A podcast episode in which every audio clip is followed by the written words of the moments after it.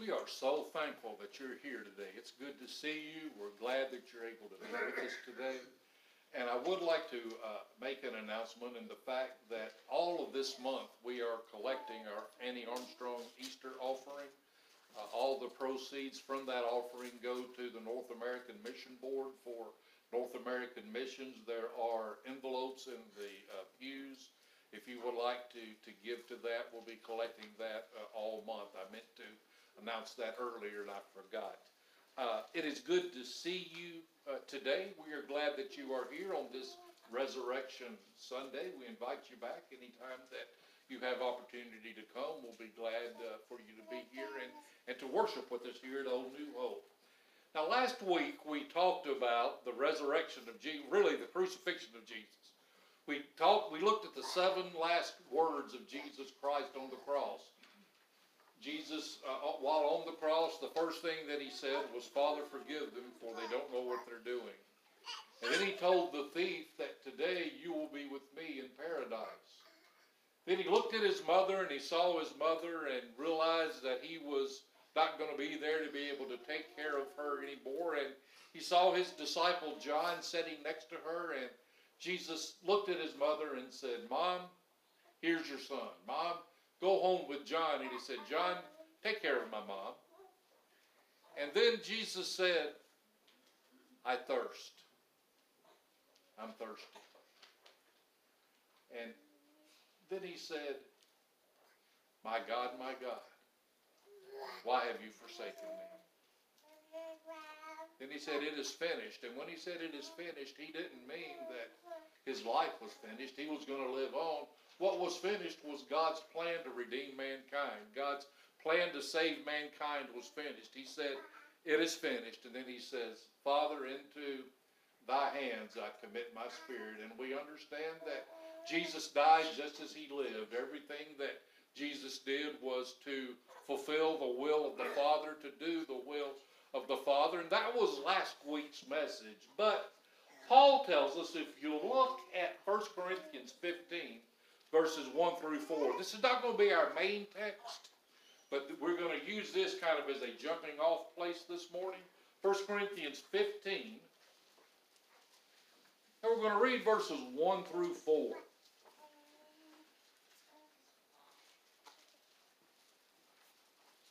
Paul has written a letter to the church at 1 Corinthians, and I call the church at Corinth Paul's problem child because uh, they had a, a, lot of issues going on in the Corinthian church.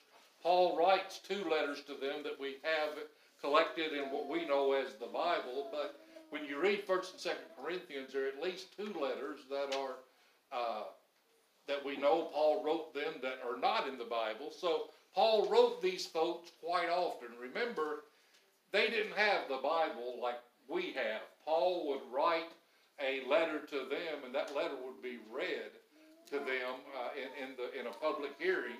But in first, by the time Paul wrote First Corinthians, there was a group of people that began to teach. And what, what it turns into what we know is Gnosticism. And, and that's, a, that's a big word. You don't need to know what that word means. But basically, one of the things that Gnostics taught, especially early Gnostics, they taught that Jesus really didn't raise from the dead that his spirit rose from the dead, but his body really didn't raise from the dead. And so Paul writes 1 Corinthians specifically, 1 Corinthians 15, he had written. Now, Paul didn't write 1 Corinthians in chapter and verse form. He wrote it as one big letter. 1 Corinthians, what we know is 1 Corinthians 15 would have just started a new paragraph. But Paul writes this section to let the Corinthian Christians know, and by virtue of us having these words in the Bible, we can know that there is a resurrection. This is why we worship uh, on Sunday morning. But frankly, it's why we worship every day. And we'll get more into that here in just a minute. But 1 Corinthians 15, 1 through 4. Moreover, brethren, I declare to you the gospel which I preached to you, which also you received, and in which you stand by which also you were saved, if you hold fast the word which I preached to you, unless you believed in vain. For I delivered to you, first of all, that which I also received, that Christ died for our sins according to the Scriptures, and that he was buried, and that he rose again the third day according to the Scriptures. Paul says in verse 3 I delivered to you first of all, or of most importance. Paul tells them that there's some things in Scripture that are more important than other things. There are some things in the gospel that are more important than other things. But Paul tells us that the central focus of the gospel, and notice that there are three things here the death, the burial, and resurrection of Jesus. That's what makes up the core of the gospel. That's what makes up the most important part of the gospel. Notice that these three things are bookend by the phrase according to Scripture. And we'll get more into that here in just a minute. But the whole gospel message, the word gospel simply means good news. And the good news of the gospel is the fact that Jesus died, he was buried, and then he arose. And last week we talked about the fact that Jesus died. Today I want us to focus on the burial and the resurrection, but specifically the burial during the first part of this lesson. Uh, it's important to understand. I call the burial of Jesus the ignored part of the gospel because we talk a lot about Good Friday and the crucifixion, and we talk about Easter Sunday and the resurrection. And but the fact that Jesus was buried plays a central part in what we know as the gospel and what we know in the good news of Jesus Christ. So, to look at that, Let's look at Luke chapter 23. That's going to be our main text. Luke chapter 23, verses 50 to 56. We're going to look at the burial of Jesus this morning, spending a little time looking at that. Luke 23, beginning at verse 50. Now behold, there was a man named Joseph a council member, a good and a just man. He had not consented to their decision. Indeed, he was from Arimathea, a city of the Jews, who himself was also waiting for the kingdom of God. This man went to Pilate and asked for the body of Jesus. Then he took it down, wrapped it in linen, and laid it in a tomb that was hewn out of the rock, where no one had ever lain before. That day was the preparation, and the Sabbath drew near. And the women who had come with him from Galilee followed after. And they observed the tomb and how his body was laid. Then they returned and prepared spices and fragrant oils, and they rested on the Sabbath according to the commandment. Well, what does the burial of Jesus teach us? Can I suggest to us, first of all, that the burial of Jesus teaches us about the sovereignty of God. When I use the phrase sovereignty of God, what I mean by that is God's in charge of everything. There's nothing that happens in this world that doesn't happen according to God's plan. God is not going to all of a sudden look down from heaven and see something that someone here on earth does and say, Oh my goodness, that caught me by surprise. I didn't know that was going to happen. God understands what that means. And the burial of Jesus talks about that. At first glance, the, the sudden betrayal of Jesus, his arrest, his crucifixion, his burial, it just kind of looks spur of the moment, doesn't it? When we read it in Scripture, the, the apostles and Jesus go out from, uh, from their upper room where they had the Last Supper. They go to the Garden of Gethsemane. That all of a sudden Judas happens to show up and they take Jesus, and there just so happens to be Caiaphas and Annas and the Jewish priest where they could have a trial, and this just so happened to have Pilate, and it just so happened that this happened. That, it just seems spur of the moment. But can I remind us that it really is not spur of the moment? All of this happened according to God's plan. Back when we read in 1 Corinthians 15 the death, the burial, and resurrection was all a plan of God. It was all according to Scripture. Keep your finger here in Luke and look way back in the book of Isaiah. Isaiah chapter 53. Isaiah was written in the 8th century, some 900 years before the crucifixion, the death, burial, and resurrection of Jesus. And let's look here in verse and Isaiah 53. Isaiah gives a terrific description and a terrific prophecy of what was going to happen to the suffering Savior. Isaiah 53.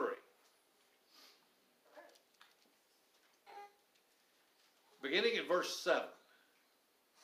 Well, let's go back to verse 5. But he, that's Jesus, was wounded for our transgressions. He was bruised for our iniquities. The chastisement for our peace was upon him, and by his stripes we are healed. And we, like sheep, have gone astray. We have turned every one to his own way. And the Lord has laid on him the iniquity of us all. He was oppressed and he was afflicted, yet he opened not his mouth. He was led as a lamb to the slaughter, and as a sheep before its shearers is silent, so he opened not his mouth. He was taken from prison and from judgment. And who will declare his generation? For he was cut off from the land of the living. For the transgression of my people he was stricken. Watch verse 9. And they made his grave with the wicked, but with the rich at his death, because he had done no violence, nor was any deceit in his mouth. This prophecy, as I said, was written in the ninth century, or in the 8th century, some 900 years before Jesus was crucified. Look what it says about the crucifixion.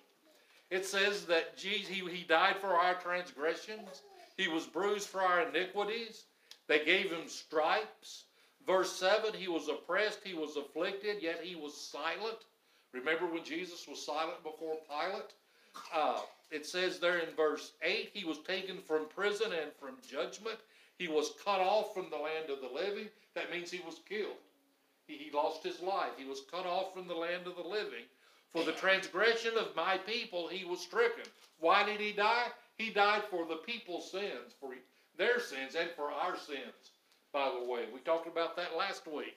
Then in verse 9, they made his grave with the wicked. Who died with Jesus? Two thieves, right? And then it says that, but with the rich at his death. This is a prophecy that Jesus, the, the Messiah, is going to be buried in a rich man's tomb. So Isaiah writes this some 900 years before it actually happened. Now we look at it in the spur of the moment, it looks very haphazard. But this was all according to plan as we get back to Luke 23. Uh, Joseph of Arimathea, and we'll talk more about him in just a minute, buries the body of Jesus. And so we see the sovereignty of God. God knew all this was going to happen 800 years before it happened. He prophesied and said, This would happen, this would happen, that would happen. But alongside of God's sovereignty in the burial of Jesus, we also see that God is sovereign, but God also uses human beings and the human agency in God's plan. Joseph of Arimathea was the fellow that owned the tomb where Jesus was buried. And we don't know a lot about Arimathea. We know it was a small rural area. It was a well-to-do area.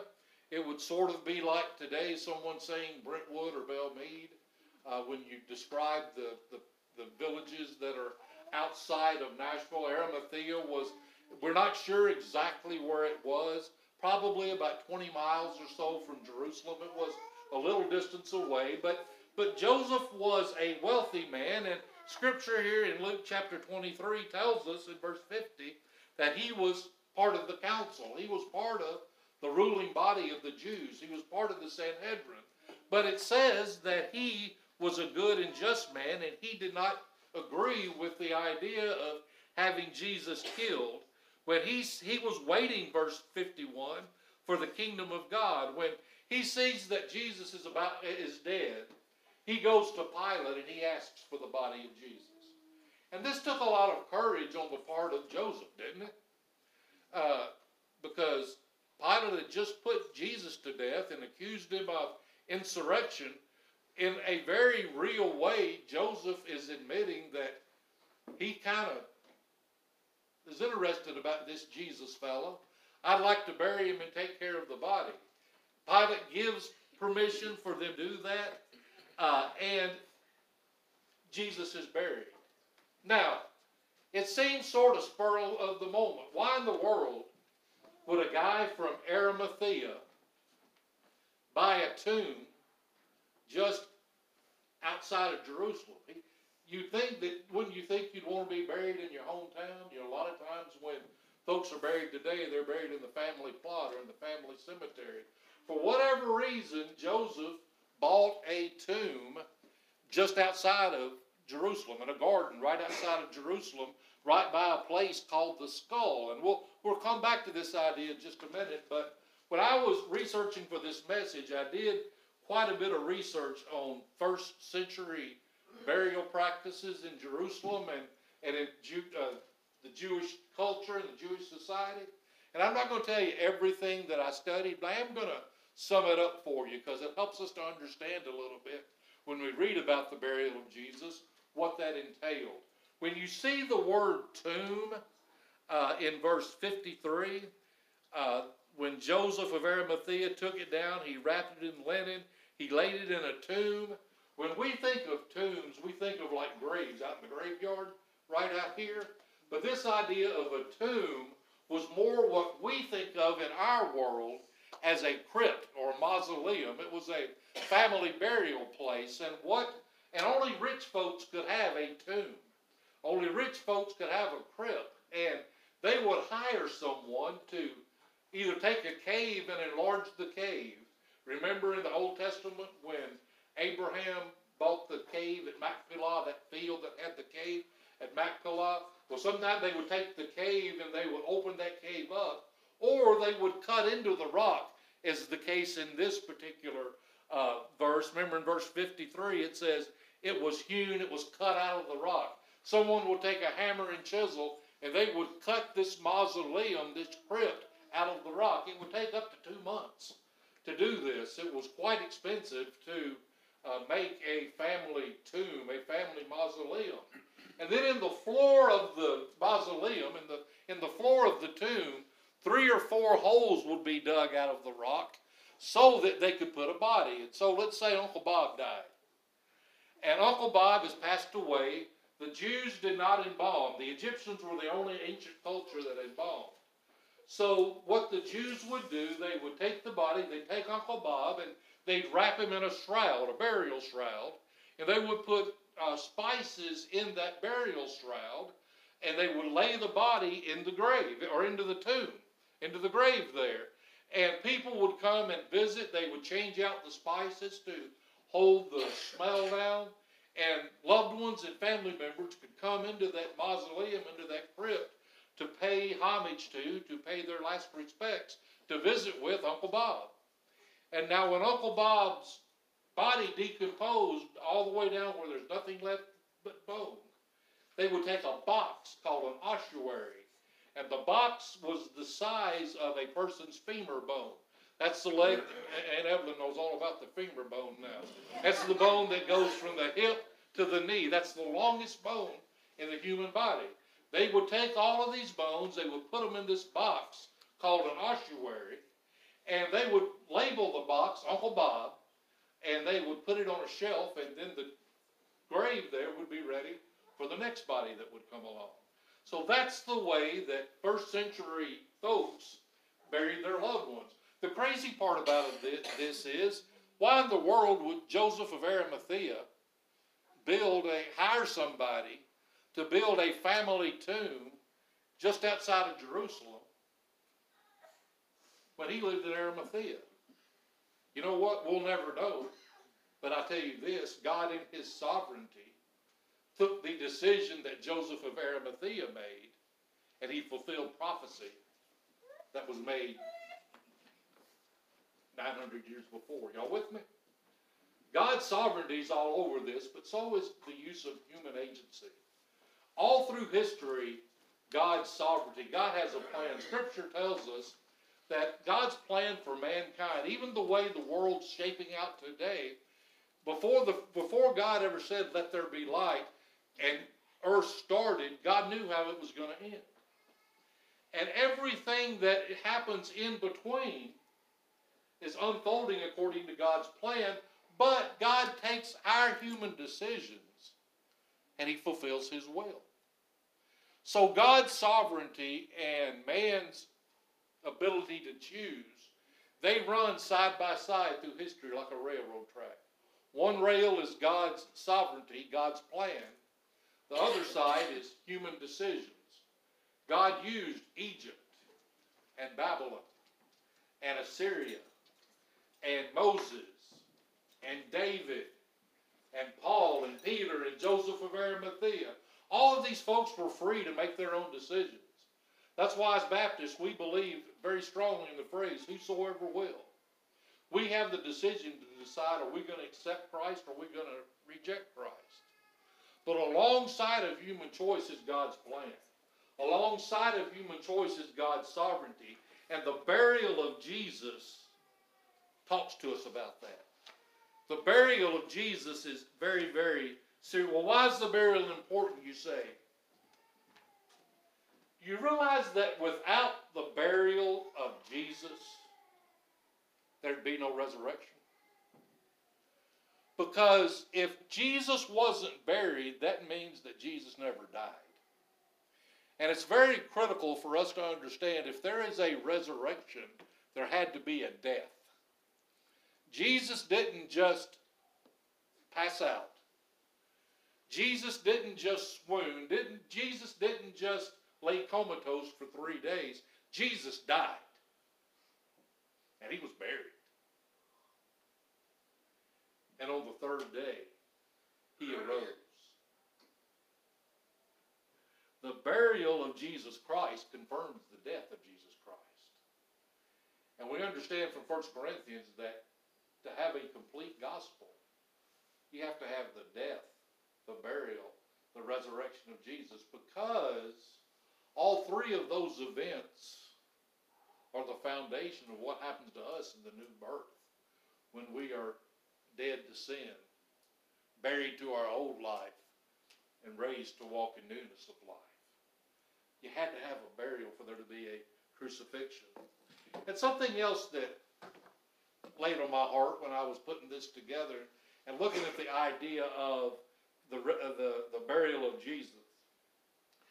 In Jewish culture, the Sabbath began every Friday at sundown. But the Friday when Jesus died was not only Sabbath, it was also the Friday of Passover. It was a high holy day in, in Jewish uh, in Jewish culture and in the Jewish religion. Uh, it was also time for the Day of Atonement, Yom Kippur. Uh, so Jesus Christ died very easily. Could God have very easily, if He'd have wanted to, could Jesus have died on a Wednesday and be raised on a Thursday if that's what God wanted to do? That, that, God knew anything, right? Anybody can say, let there be light, and there's light. He can pretty well do whatever He wants. But God, in His sovereignty, on Passover Friday, the scapegoat, Jesus Christ, dies as the perfect sacrificial Passover lamb. He's put in the tomb before sundown on Friday night. He lays in the tomb on Saturday. Saturday was the Sabbath day. What did they do on the Sabbath day? They rested, right? After God created the world for six days, what did he do? He rested on the seventh day.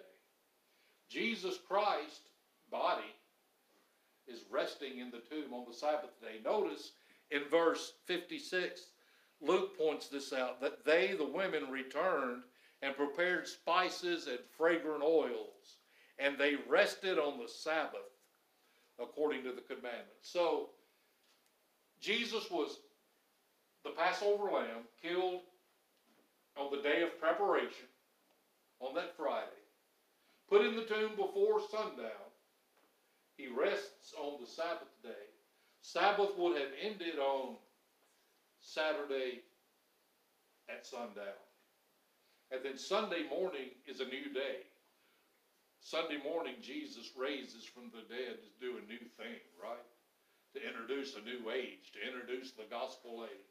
Jesus is dead, he's buried, and he rises again. And before we get off the burial of Jesus, how was the burial of Jesus unique? It's important to understand that Jesus died and was buried because of what happens next. The burial of Jesus is unique because up to this point, Jesus is the first human in history to ever die, to be buried, and raised, never to die again. Raised to live forever. The book of Romans says Jesus is our first fruits. He's the first fruits of the resurrection.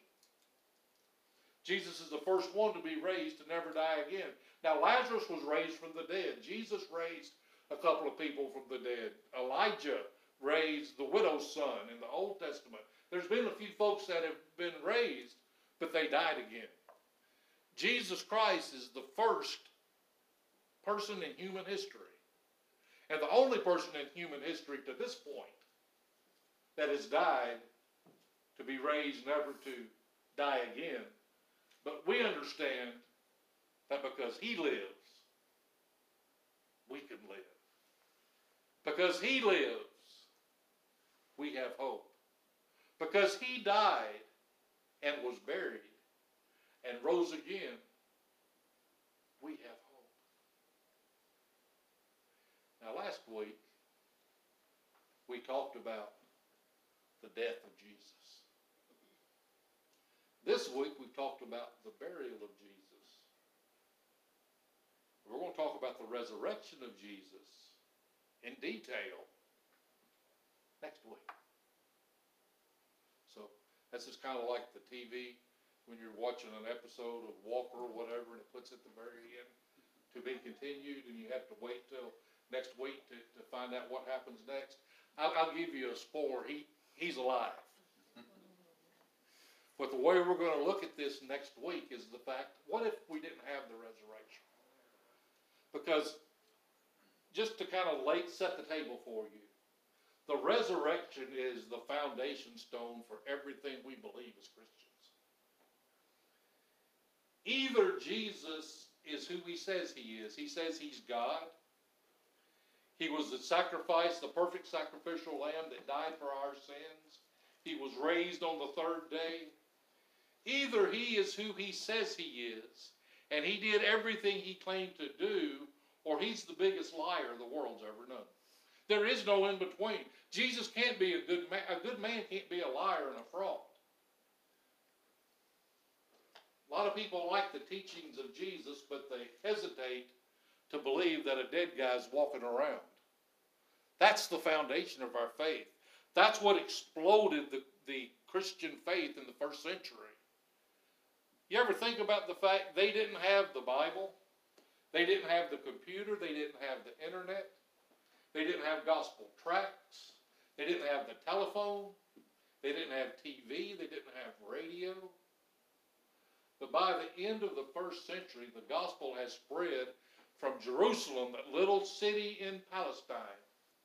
It had spread as far uh, as the British Isles, what we know today as the British Isles, by the first century. Those apostles and early Christians took the gospel that far, that way, without the use of all the great technology we had. You know what they had?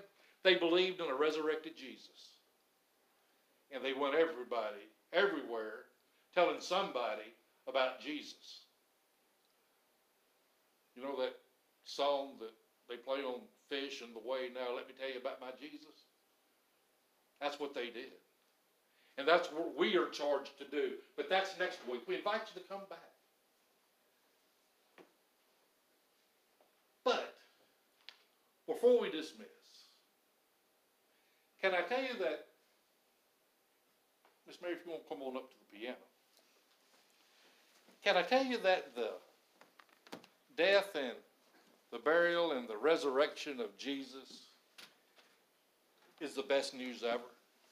I don't know what you've gotten in your life as good news. Uh, I uh,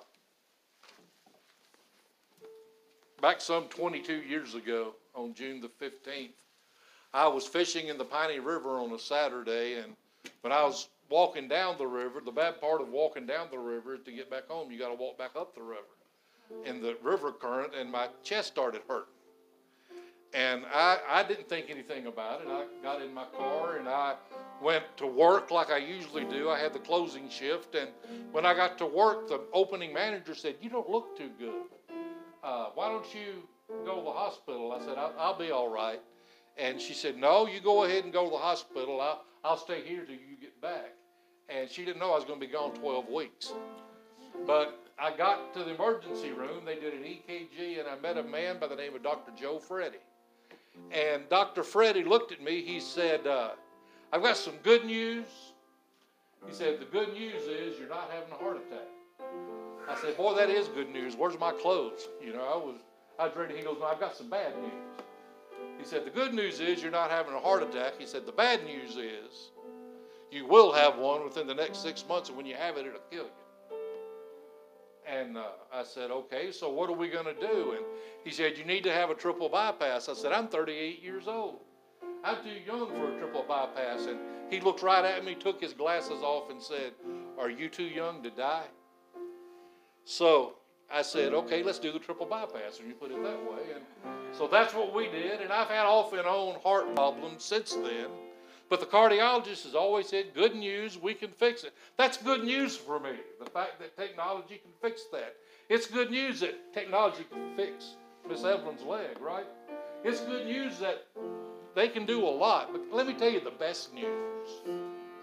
The best news is that Jesus died and he was buried and he arose. The reason that's the best news is, is because my heart attack might kill me physically, but it's got nothing to do about my spirit, my soul. We're all, every human being that's ever lived is dying of something worse than heart trouble. We're dying of sin. We're in the, we're in the grips of sin. We, we've been slaved to sin. And you may say, well, I'm not as bad as so and so, and I'm not as bad as such and such. God doesn't grade on the curve. Scripture tells us that all have sinned and come short of the glory of God. That's Romans 3, verse 23. All of us, everybody, every one of us, we've sinned.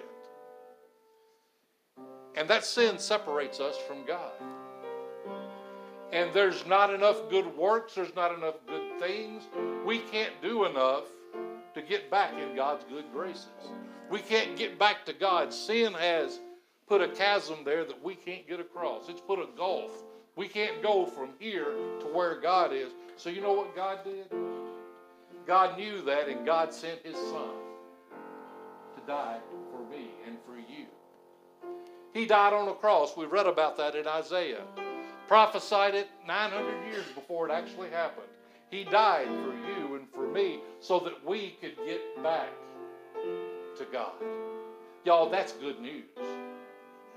Because when you trust in the finished work on the cross, your soul has been cleansed. You'll have a new heart. You'll have a new will. You'll have a new life. And the fact that Jesus raised from the dead is proof that God accepted Jesus' sacrifice on Calvary. And maybe you say, Well, I came to Christ years ago at Vacation Bible School. And you know what? If you did, I'm so thankful you did. But the question I've got for you is Are you living like it? Are you living like a Christ follower? Are you living like someone who has made Jesus their Savior? The good news is God's giving you time to think about it and come back to Him